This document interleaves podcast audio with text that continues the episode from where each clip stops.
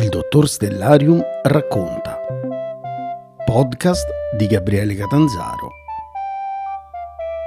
Con il dottor Stellarium. Musiche originali Gabriele Catanzaro. E allora, carissime e carissimi tutti che mi seguite in tutti i miei strampalati progetti di comunicazione della scienza, eccoci che siamo finalmente approdati nel mondo del podcast. E lo facciamo con il nostro caro dottor Stellarium. Dottor Stellarium, come va? Beh, benissimo. Eh, sono sparito un po' dai social, un po' da tutto il mondo della comunicazione, perché stavamo preparando dei progettini e delle sorprese per tutti i nostri amici, vero? Eh sì, e in effetti questo è uno dei tanti progetti che partirà da adesso in poi e, e, che coinvolgerà di nuovo me, Gabriele Catanzaro e il dottor Stellarium.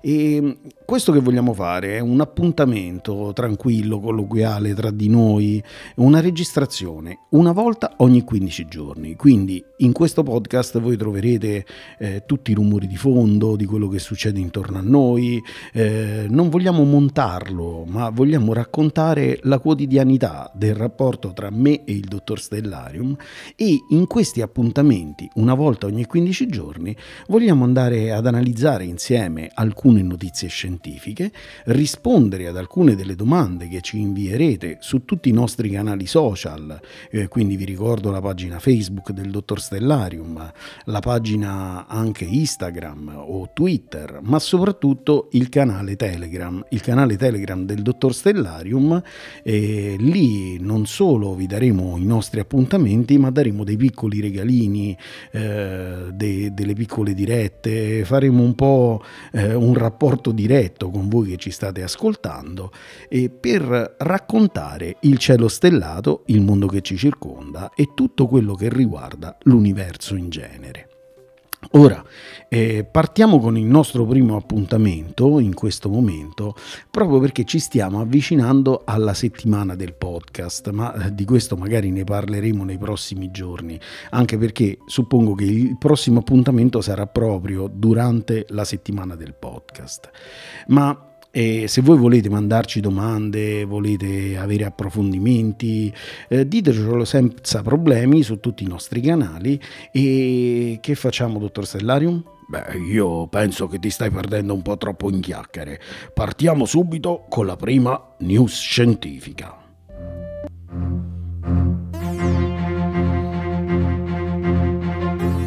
E la news scientifica con cui noi partiamo eh, ci lascia un po' così. Abbiamo sentito che un micrometeorite ha colpito un segmento dello specchio primario del James Webb Telescope. Noi stavamo qui in attesa di vedere queste fantomatiche, strepitose immagini che ci arriveranno il 12 luglio. E che succede? Ci arriva la notizia che questo micrometeorite ha colpito lo specchio primario, ma eh, quindi non, non, vedremo più niente, dottor Stellarium, si può riparare, si può fare qualcosa? Eh beh, Gabriele, riparare un oggetto che si trova a un milione e mezzo di chilometri di distanza dalla Terra la vedo un po' difficile. Ora, non può essere riparato come si faceva una volta col telescopio spaziale Hubble, ma eh, ascoltiamo e fidiamoci un attimo dei tecnici della NASA, dell'ESA, eh, che ci dicono che non ci saranno grossi problemi per la campagna scientifica e che addirittura questa campagna potrebbe durare anche 20 anni. Sì, dottor Stellario, ma non si poteva prevedere prima eh, che c'erano questi micrometeoriti che avrebbero potuto colpire gli specchi? Beh, certo che si poteva prevedere, anzi, si è previsto. Tant'è che eh, si è cercato di studiare in qualche modo, facendo delle prove simulate, eh, per vedere come potevano resistere questi specchi, lo specchio primario, a eventuali attacchi di micrometeoriti. Cioè lei mi sta dicendo che praticamente in laboratorio si sono messi a tirare dei sassi contro degli specchi per vederne la resistenza. Ora, eh, se la vuoi mettere in questi termini, diciamo di sì. Eh, in realtà quello che è stato fatto è stato sperimentare quello che poteva succedere se dei micrometeoriti avessero colpito appunto lo specchio primario ma in realtà lì fuori di problemi ce ne sono altrettanti. Pensa che il James Webb Telescope deve resistere anche all'ambiente spaziale in cui si trova, alla luce ultravioletta, alle particelle cariche del Sole, ai raggi cosmici, quindi diciamo che non sta proprio nella situazione e nel luogo ideale. Ok, ma come si sono accorti che era stato colpito questo specchio se non ci sono delle camere a quanto pare all'interno del James Webb Telescope? Beh, se ne sono accorti perché eh, sono, hanno dedotto dai dati che venivano raccolti che lì c'era qualcosa che non andava. Ora, questi specchi devi pensare che sono fatti di minerali molto importanti, eh, sono fatti di berillio, sono ricoperti da un sottile strato d'oro e quest'ultimo è protetto da una lamina di vetro per avere proprio una resistenza maggiore all'arrivo di questi micrometeoriti.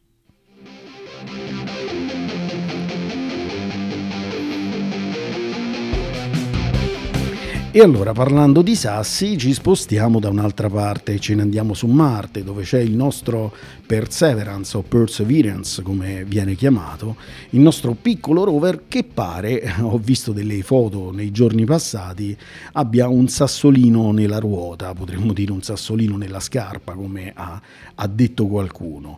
Ora, eh, che succede? Eh, è un problema serio questo sasso che sta all'interno della ruota di Perseverance? Ah, potrebbe avere avere delle conseguenze sugli studi che sta facendo? Beh, Gabriele, come vedi, andare a lavorare nello spazio ha gli stessi problemi che lavorare qui sulla Terra. Eh, prima di mandare quel rover a muoversi sui terreni marziani, si è cercato di capire quali potessero essere i problemi che avrebbe incontrato e si pensava all'inizio che il problema fondamentale fosse legato strettamente alla polvere, la polvere che poteva andare negli ingranaggi, la polvere che poteva coprire i pannelli solari, e quindi diciamo a situazioni un po' fastidiose da un certo punto di vista. Ora, negli ultimi tempi ci stiamo rendendo conto che i sassi sono la cosa più fastidiosa in assoluto. Non so se ricordi a dicembre, verso fine dicembre, quando doveva essere raccolto il famoso sesto campione di Perseverance, che il braccio robotico era momentaneamente bloccato da alcuni sassolini che c'erano caduti dentro. Ora, eh, questo sasso ulteriore pare che non dia grossi problemi, anzi pare che questo sassolino si dovrebbe togliere dal, dalla ruota esattamente eh, come c'è entrata all'interno. Quindi mm, lei mi assicura che non dovrebbe essere un problema eh, per, per la missione, per eh, il futuro della missione di Perseverance su Marte. Eh, no, Gabriele, anzi il team degli ingegneri ritiene esattamente quello che ti stavo dicendo, ovvero che come si è infilato quel sasso con il movimento delle ruote si sfilerà e cadrà via. E quindi non si può togliere magari con il braccio meccanico, utilizzarlo per staccare e spostare il sasso in qualche modo. No, Gabriele, il braccio meccanico è stato progettato per fare tutt'altro lavoro e poi il braccio meccanico non ha una mano meccanica che prende il sasso e lo sposta. E quindi lasciamolo lavorare. Lasciamolo andare avanti e il viaggio di Perseverance proseguirà verso il delta fluviale. Sì, perché sta studiando proprio all'interno di questo cratere qualcosa che ci lega alla presenza dell'acqua nel passato. E allora lasciamo lavorare il nostro Perseverance in tutta tranquillità e spostiamoci per la prossima notizia scientifica.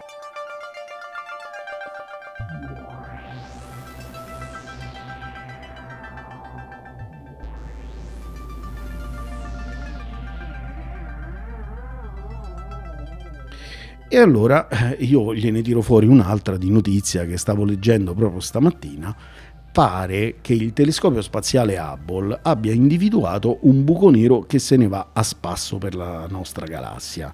È normale una cosa del genere?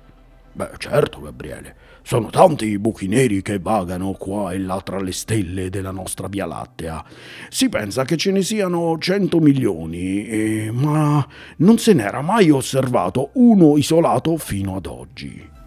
Ora, i tecnici che hanno lavorato su questi dati provenienti dal, dal telescopio spaziale Hubble hanno calcolato addirittura la massa, ovvero la quantità di materia eh, di questo buco nero pare che sia sette volte la massa del Sole. Mamma mia, stiamo parlando allora di un vero colosso del nostro universo, ma la domanda che si faranno tutti in questo momento è pericoloso per noi quanto è lontano. Ah no, Gabriele, ma che dici? Si trova a 5.000 anni luce di distanza da noi. Se pensi che la stella più vicina a noi si trova a solo 4 anni luce e che noi non siamo riusciti a percorrere neanche un anno luce in 45 anni di volo spaziale, beh, puoi stare più che tranquillo se me lo dice lei io mi fido e quindi va bene. E allora facciamo una cosa, visto che ci siamo, eh, facciamo un passo indietro e torniamo sulla nostra terra.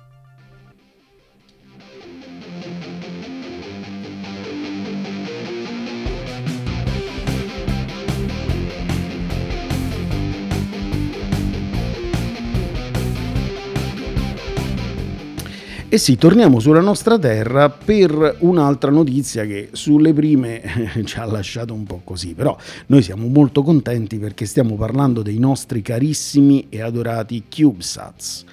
E chi conosce il dottor Stellarium sa benissimo quanto il dottor Stellarium sia appassionato di questi piccoli satelliti che sono costruiti con componenti commerciali che sono di piccole dimensioni, quasi una scatola di scarpe, forse un po' di più, e funzionano a bassa potenza elettrica, diciamo che sono degli oggetti estremamente innovativi e poco costosi ma anche se sono poco costosi, pare che nei giorni passati abbiamo perso due di questi CubeSat nel lancio, eh, due CubeSat del progetto Tropics. Ci vuole parlare di questo progetto, dottor Stellarium? Eh, sì, certamente. Ora, i CubeSat a me piacciono tanto, come sai bene. Eh, questi CubeSat del progetto Tropics facevano parte, anzi fanno parte, del Earth Venture della NASA un progetto che si occupa di osservazioni dei cicloni tropicali che ci sono all'interno della nostra Terra. Ora, eh, rispetto ai sistemi di osservazione tradizionali, lanciare questi piccoli satelliti in cielo ci permette di poter osservare in dettaglio il movimento di questi cicloni e di conseguenza eh, poter prevedere anche il loro comportamento. E quindi, eh, dottor Stellarium, aver perso questi due CubeSat è un problema serio, una grave perdita? Non potremo più fare questo tipo di studio? No, no, Gabriele. Nonostante la perdita dei primi due satelliti, la costellazione dei Tropics raggiungerà comunque tutti i suoi obiettivi e ci viene assicurato che finalmente avremo uno strumento dettagliato di previsione e di osservazione di questi grandi cicloni tropicali che quando arrivano vicino alle terre spesso provocano dei grossi problemi. E allora, dottor Stellarium, grazie per questa avventura insieme alla scoperta di queste notizie astronomiche e passiamo alla nostra prossima rubrica.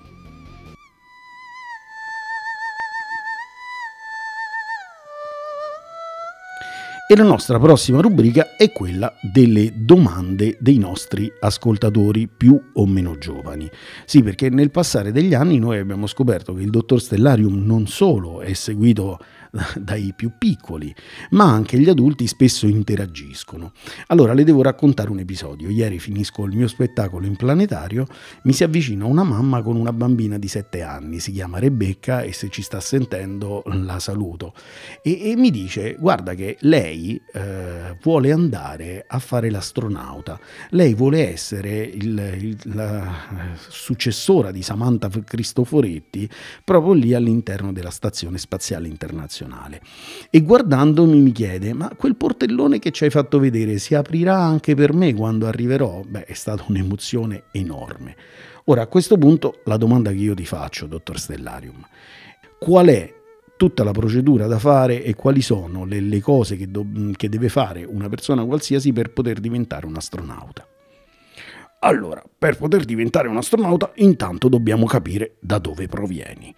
Sì, perché se sei cittadino italiano, beh, potrai partecipare come astronauta ai progetti dell'ESA, Agenzia Spaziale Europea, e se invece avessi la cittadinanza americana o canadese, potresti sperare di entrare anche nella NASA. Per quanto riguarda lo studio, ti basterà o una laurea magistrale in qualche materia scientifica o di scienze naturali, quindi fisica, chimica, biologia, scienze della Terra, o in matematica, o in informatica, o in medicina.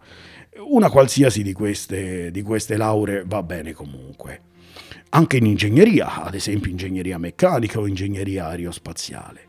Poi bisognerà superare una selezione che dura diversi mesi, poi si farà un addestramento di tre anni e alla fine eh, bisognerà avere almeno un diploma di pilota rilasciato da una scuola di aeronautica ufficiale, e almeno tre anni di esperienza lavorativa dopo la laurea oppure un dottorato di ricerca. L'importante è però conoscere una seconda lingua, anche l'inglese va bene. Certo, dovendo andare nella stazione spaziale, dovendo interfacciarsi anche con astronauti russi, conoscere anche un po' di russo non farebbe male.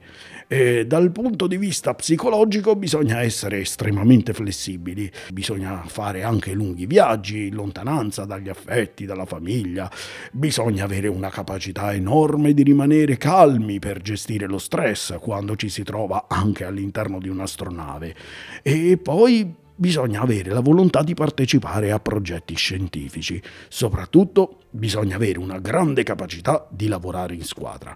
Nello spazio non si lavora mai da soli. L'unica cosa che posso consigliare adesso per cominciare e di stare molto attenti alla propria salute, perché bisogna essere molto sani dal punto di vista psicologico, ma anche dal punto di vista della salute. E allora evitiamo tabacco, alcol, droghe o qualsiasi altra cosa che possa essere estremamente svantaggiosa per noi.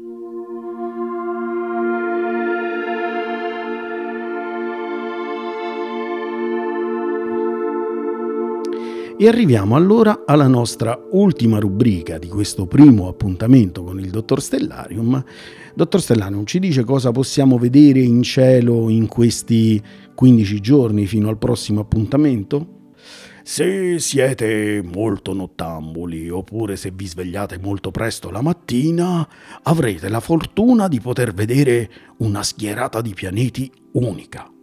Chi si sveglia molto presto, infatti, se guarda verso sud, vedrà in ordine, a partire dal primo che riusciremo a vedere già a luna di notte, Saturno, Giove, Marte, Venere e anche la rarissima osservazione del pianeta Mercurio. Beh, diciamo che c'è una bella schierata di pianeti.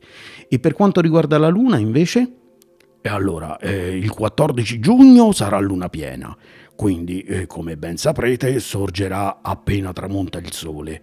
Poi dal 15 al 19 si vede da dopo il tramonto e si riesce a vedere anche dopo che il sole è sorto. Il 20 giugno sarà l'ultimo quarto e la luna sorge a mezzanotte e tramonta a mezzogiorno. Beh, grazie dottor Stellarium. E allora arriviamo alla conclusione del nostro viaggio.